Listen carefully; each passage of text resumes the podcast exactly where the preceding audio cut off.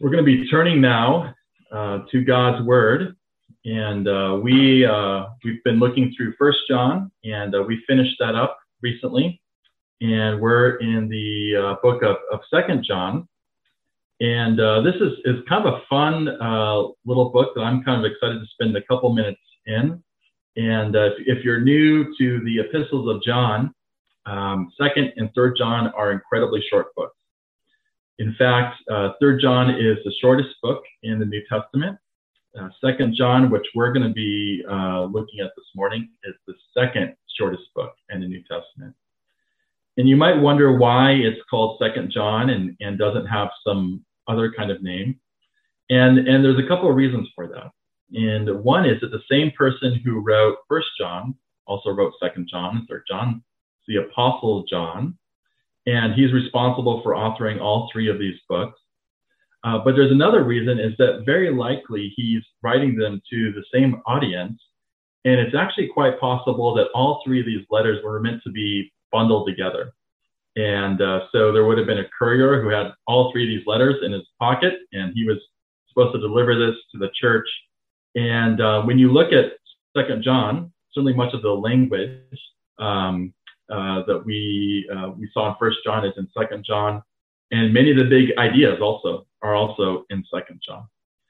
And uh, when I was thinking about kind of what what to focus on, what to highlight, um, a question came to mind that I would regularly hear in seminary, and that was uh, somebody would ask the question, uh, "What unique contribution does this book bring to the Bible?" Uh, put another way, you could say, if we didn't have this book of the Bible, what would be missing? And um, there are certain books of the Bible where that's really easy to answer. Uh, if you didn't have Genesis, uh, if you didn't have books like Exodus, uh, Romans, Revelation, there would be a lot that we'd be missing from the Bible. Uh, it's a little bit harder to answer that question uh, with Second John. And uh, when I was uh, thinking about uh, what makes this book unique, or what is at least an area of emphasis compared to other writings of John or other New Testament books, uh, one of the things that came up regularly in, uh, from commentaries was people saying, John is not just saying something, it's also he has a way of saying it. And he's not just interested in the content of his ideas, he's also interested in communicating his ideas in a certain way. And when you read Second John, uh, read it again and again, he's very, very artful uh, with not the what, but the how he says it as well. And uh, when I think about uh, what we could focus on in this book, um, uh, John is is really uh, dealing with a, a, fairly difficult topic in his congregation. Um, he has a number of people in his, his church that have been um, um, um following a, a, false teaching, and uh, they're literally leaving the faith and leaving the church. And John is kind of de- dealing squarely with this topic, which is a difficult, hard conversation. And what is so impressive about it is how delicately, how gracefully he deals with it. And uh, we live in a culture that is uh, probably not graceful or delicate with how we deal with difficult conversations. Uh, we live in a culture that I think is uh, probably overly opinionated. Uh, we think that we have a right to share an opinion anytime there is an occasion to share an opinion. Uh, we are overdeveloped at uh, pointing the finger at others and yet overly reactive when people point the finger at us. And John is modeling for us um, something different uh, he's modeling a way for how we can talk about difficult topics. And I want to take just a few minutes to highlight or, or put the light on some of the ways that John uh, decides to talk about difficult topics. And that's kind of our, our big idea for, uh, for this book. And so I'm going to read the passage and then we're going to jump in uh, with a few minutes worth of reflections on this.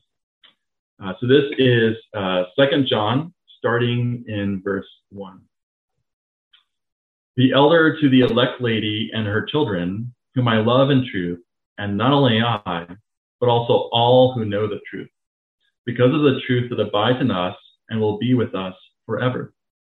Grace, mercy, and peace will be with us from God the Father, from Jesus Christ, the Father's Son, in truth and love.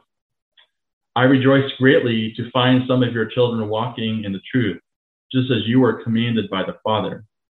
And now I ask you, dear lady, not as though I was writing to you a new commandment, but the one you have had from the beginning, that we love one another.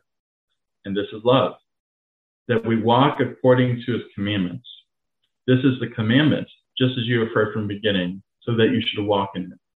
For many deceivers have gone out into the world, those who do not confess the coming of Jesus Christ in the flesh. Such a one is a deceiver and the Antichrist. Watch yourself, so you may not lose what we have worked for, but may win a full reward. Everyone who goes on ahead and does not abide in the teaching of Christ does not have God. Whoever abides in the teaching has both the Father and the Son. If anyone comes to you and does not bring this teaching, do not receive him into your house or give him any greeting. For whoever greets him takes part in his wicked works. Though I have much to write to you, I would rather not use paper and ink. Instead, I hope to come to you and talk to you face to face so that our joy may be complete. The children of your elect sister greet you. Let me pray for us. Heavenly Father, we uh, thank you for your word. Uh, through it, we see both you and ourselves uh, more clearly. Uh, would we uh, grow in our insight into you and us, and would you make us more like yourself through this experience? In Christ's name, amen. Well, we're considering um, the different ways that John models to us how to have a difficult conversation, and particularly to talk about difficult subjects. And uh, we'll highlight for a few different things that he does. And the first thing that really comes to mind uh, with John is actually how he launches into the letter. And that is, is that he sees the gospel as a lens for seeing others. Uh, you could kind of think of some glasses or some type of goggles. He uses the gospel like a kind of goggles that allows him to see the people he's in conversation with. Uh, let me read to you verses 1 and 2 where he illustrates this. The elder to the elect lady and her children, whom I love in truth, and not only I, but also all who know the truth, because of the truth that abides in us and will be with us forever. Uh, John is positioning himself and his audience uh, within the framework of the gospel. And he opens up his letter by identifying himself as uh, elder, and he identifies his audience as the recipients of God's eternal love. Both these, uh, the leadership within the church and the eternal love that God has towards us, are uh, ways that um, uh, the gospel has marked us and changed us and he's choosing to identify both himself and others in that way. Uh, and it may not immediately strike us that these two passages are, uh, this is what John's doing in these two passages. Uh, when you read it, it looks like he's talking about uh, a particular person, this elect lady. Uh, but I think he's actually really talking about a church. And there's a, there's a few reasons why this might be the case. Uh, what most commentators believe is that this is a particular congregation actually in Ephesus, where really in the last decade of his, his ministry career, he kind of settled down, put some roots down, and undertook kind of ministering to this local congregation. And uh, we know that uh, throughout the Bible, uh, the church is oftentimes described in um, uh, feminine terms. It's oftentimes described as the bride of Christ it would certainly not be unusual to call a congregation an elect lady in that sense. Um, we also know that it would probably be unusual for him to greet a particular woman in the congregation in this way, somebody he loves in truth. And then lastly, this, this word uh, uh, lady in Greek uh, in the first century would have referred to an actual class of people in the Greek world. And so his audience wouldn't have thought this is a particular person, they would have thought, hey, this is actually really a, a group of people. And um, if we were to look at how John is referring to himself, interestingly, even though he's an apostle, he's one of the 12, He's written books of the New Testament. He has a big deal. Uh, he is a big deal. He's actually choosing to identify himself uh, as an elder and not an apostle.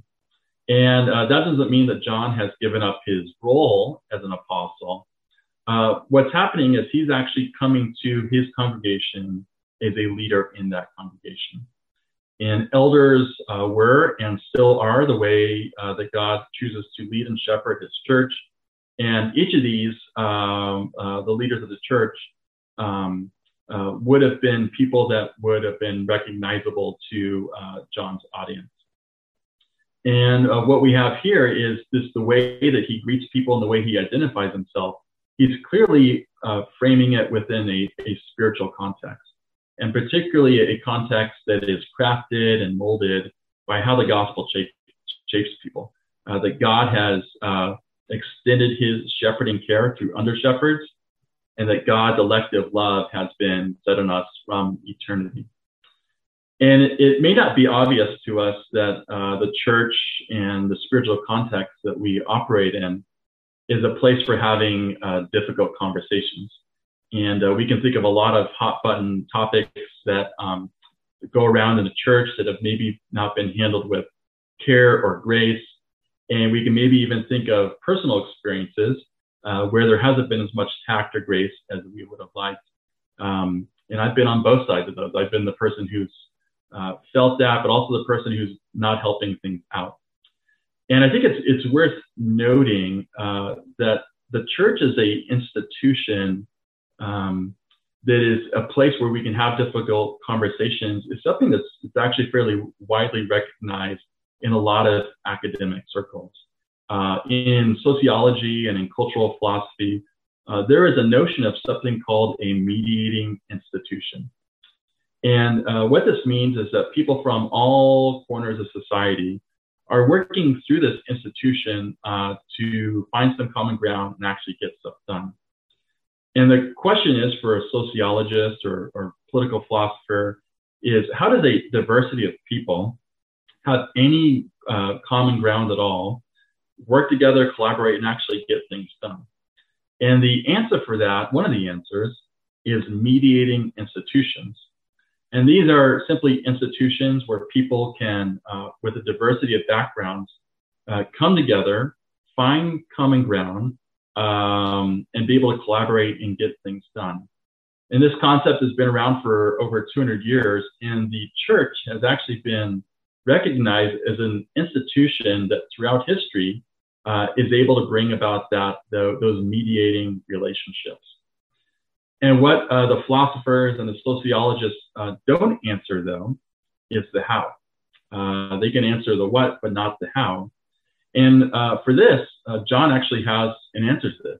How is it that diverse backgrounds of people are able to have these mediated relationships with each other? And the answer that he gives us is in verse 2. And let me read this to, this to you. He says, Because of the truth that abides in us and will be with us forever. Uh, this eternal truth uh, is really the work of the gospel in the lives and, and hearts of the saints. And for John, the gospel is this lens uh, for how he chooses to see other people.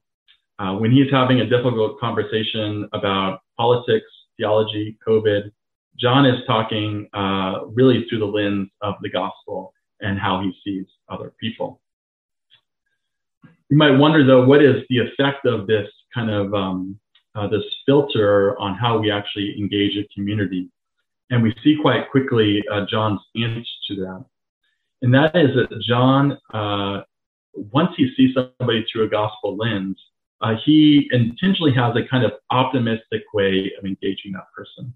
And in particular, what he's choosing to do is celebrate other people. And um, we're in an occasion where uh, John is dealing with uh, a very sensitive issue. He's, he's dealing with uh, people he knows he has a relationship with and um, cares about, things aren't going as they should go. And there's really two ways he could slice the pie. He could be optimistic, he could greet them with affection, or he could say, okay, what's wrong here? How am I going to go? How did, how did this go wrong and how are we going to figure it out? And uh, John has said, chooses to celebrate people. Let me read to you what he says in verse 4. I rejoice greatly to find some of your children walking in the truth, just as we were commanded by the Father. And uh, John is describing a church uh, that is having an experience where uh, they're struggling with the teaching um, that, that's a false teaching. It's um, really captured some people so much so that they're actually abandoning their faith and abandoning their church community. And uh, John looks at this and he says, How incredible that some of you have made it. Uh, how amazing that some of you are um, uh, riding out the storm so well, rather than saying, What's wrong here? Why could have done better? Uh, and so he is insisting on approaching people in kind of an optimistic, celebratory way. And this reminds me a lot of a, a quote I read from Dietrich Bonhoeffer's book, Life Together. Dietrich Bonhoeffer was a um, German pastor and theologian from the first half of the 20th century. And he has a small little book, Life Together. I bet a lot of you have read it. Um, and he has a chapter in there called Ministry. And he's not talking about vocational ministry. Um, he's talking about how to love and, and serve one another. And um, there's a lot of things he could say, you know, probably more than a chapter's worth of, of material on what it looks like to love and minister to each other. And the very first thing he says when it comes to ministering to each other, loving each other, is he has a little subtitle he calls the ministry of holding your tongue. And he says one of the best things you can do is hold your tongue or not say everything that comes to your mind. And he has a lot of great, great quotes in that. I'm going to read you just one of the quotes that I think um, really connects with what John is doing here, what John is modeling for us. So what he says uh, on the ministry of holding your tongue. It must be a decisive rule of every Christian fellowship that each individual is prohibited from saying much that occurs to them. When this discipline of the tongue is practiced rightly from the beginning, each individual will make a matchless discovery. He will be able to cease from constantly scrutinizing the other person, judging him, condemning him, putting him in his particular place where he can gain ascendancy over him and thus do violence to him as a person. Now he can allow the brother to exist as a completely free person as God made him to be. His view expands, and to his amazement, for the first time, shining above his brethren, he sees the richness of God's creative glory. Beautiful quote from Bonhoeffer. He is telling us kind of the principle behind what John is doing. When John is looking at a gospel lens, at community he's in conversation with, it leads him uh, to celebration. And if Bonhoeffer tells us don't say certain things, uh, certainly the opposite opposite of that could be intentionally say other things. Uh, find things to praise and to celebrate in other people, especially if they're on the other side of the aisle from us. And uh, uh John uh, could have said uh, to them, why didn't they get it right?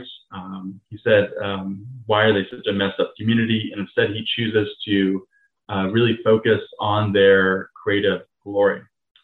And when we approach difficult topics, uh, whether it's politics, COVID, theology, a number of other things, and where we're looking at folks who are especially on the other side of the aisle, uh, we want to be consider very carefully, and we want to put a lot of thoughts and discernment and really careful thinking into uh, what are the things in other people that are worth celebrating uh, what are the things that are worth praising in other people, then to actually go use our words to do that. Um, to actually go uh, look at their strengths or successes and talk to other people about what those are. Uh, John's insistence, though, on celebrating others doesn't mean he is optimistically naive. And it doesn't mean he's adverse to actually talking about difficult things. Uh, shortly after verse 4, he launches into kind of the meat of his letter. And there he, right off the bat, issues a command. He says, Love one another, uh, follow this new commandment. He doesn't ask careful questions. He doesn't do um, any, you know, uh, he doesn't listen for an hour and talk for five minutes kind of stuff. He he just right off the bat uh, issues a command to them. And then he goes on and pretty directly and squarely deals with some false teaching. He says that there's false teaching going around. It's not from Christ. It's actually from the Antichrist. You need to be guarded against it. And then he goes on to say something, and I think is probably the most provocative part of this letter. It would have been for his original audience. And that is that they should not show hospitality to people who uh, propagate this teaching. And this would have been in the first century when hospitality was really a chief virtue. And uh, he's telling them that, that somebody's teaching is not why, um, should actually disqualify them from receiving hospitality. So John is certainly not straying away from saying hard things and having difficult conversations. Um, but he's really having a balanced view, uh, and it's all in the context of, of seeing other people well. And after he finishes uh, the bulk of uh, this letter, he ends with something that kind of looks like um, a compliment sandwich. And if you don't know what the compliment sandwich is, it's uh, kind of a, a, popular tool to have difficult conversations. Uh, you start with something affirming, you move to maybe the critique, the hard part, and then you end with something kind of complimentary. And uh, John is uh, ending this letter with something uplifting, something kind of complimentary and what he does is he tells them he really, really wants to be in relationship with them. And uh, after he's had some hard things to say, after he's spoken fairly candidly with them, he tells them, I want to draw near to you. I want to fight to be in relationship with you. This is what he says in, in verse 12. Though I have much to write to you, I would rather not use paper and ink. Instead, I hope to come and talk face to face that our joy may be complete. Uh, John is uh, presumably uh, absent from his congregation. Uh, he's not there. Um, he's not able to have a face to face conversation with them, and that's why he's uh, writing this letter. And you can imagine some of the uh, emotions, you know, we could kind of maybe creatively think about what would the emotions be of that community. And there's obviously some dysfunction, things aren't going well. their leader is writing them a letter, and they maybe wonder, what has he heard about? Uh, did he hear everything? Even that really difficult thing I maybe you don't want him to hear. How is he going to frame that? What's he going to do? And um, uh, what's uh, really uh, beautiful is that they're in a, in a, vulnerable position. And when you're in a vulnerable position, maybe you uh, say something about how you really feel in a certain matter. Uh, one of the great things you want to hear as soon as that happens is a kind of affirmation. You want to hear that your relationship is still intact with that person it can't be broken. And what John is doing in this kind of vulnerable space that he has with, with this church, with this community, is he's telling them uh, in the warmest way possible, I actually want to come closer. Uh, nothing you've done, nothing you've experienced uh, has actually hurt my relationship with you. Um, I want to draw near and I want to be uh, closer. And uh, John, in a, in a beautiful way, is, is really throughout the whole letter, kind of modeling uh, different ways that we can have difficult conversations with people. He starts off by uh, really seeing the gospel as a lens for how to view people, uh, rather than the various tribalistic ways that he very could have easily uh, used. He uses the limited words he does have to actually affirm and celebrate and praise uh, people in his community, and uh, even if they're on the other side of the aisle from him. And then he ends by really wanting to push into relationship, saying that what they're experiencing, maybe the mistakes that weren't mentioned in this letter, are not actually barriers to having relationship, that he insists on being near to them, so much so that he wants to physically uh, draw close to them. And when we're thinking about these traits, these are certainly things that John models to us. Uh, but more importantly, uh, really Christ himself models these traits to us. Uh, he doesn't look at the, the things that divide us. Um, uh, he doesn't uh, look at our, our daily life and highlight all of our mistakes and tell them to the Father. Instead, through the work of his ministry, he actually has a new way of seeing us. He has kind of his own filter, his own lens, and he sees us really primarily through the merits of his own ministry. Uh, the perfection, the innocence, the purity that he has, is actually the same way that he sees us. And he goes on, and he actually, Jesus uh, literally has words about us. Uh, he has words that he speaks about us actively now. And he is speaking to the Father, and he is speaking to the Father words of delight, uh, words of affection, words of care. Uh, and he looks over on us, he celebrates our successes, he's quick to come alongside with us in our weaknesses. And he is uh, regularly talking about us to the Father, his delight and affection that he has for us. And that as we uh, do things in life that might occasion um, uh, God's disfavor, uh, God the Father continually insists to have relationship with us. And so as we, we look at this letter, uh, we look at John as somebody who can be a model for us. But more ultimately, it is Christ himself uh, that we look to. It's by seeing and following him more closely that we become like him truly. Let me pray for us. Heavenly Father, we thank you for uh, the grace that is ours through Christ, uh, that there is nothing in ourselves that makes us acceptable uh, to you. It is purely the merits of Christ himself. We pray that your spirit would give us the faith to uh, lay hold of this more clearly, more acutely. We pray that you would uh, shape us to be more like uh, your son. We pray this in Christ's name. Amen.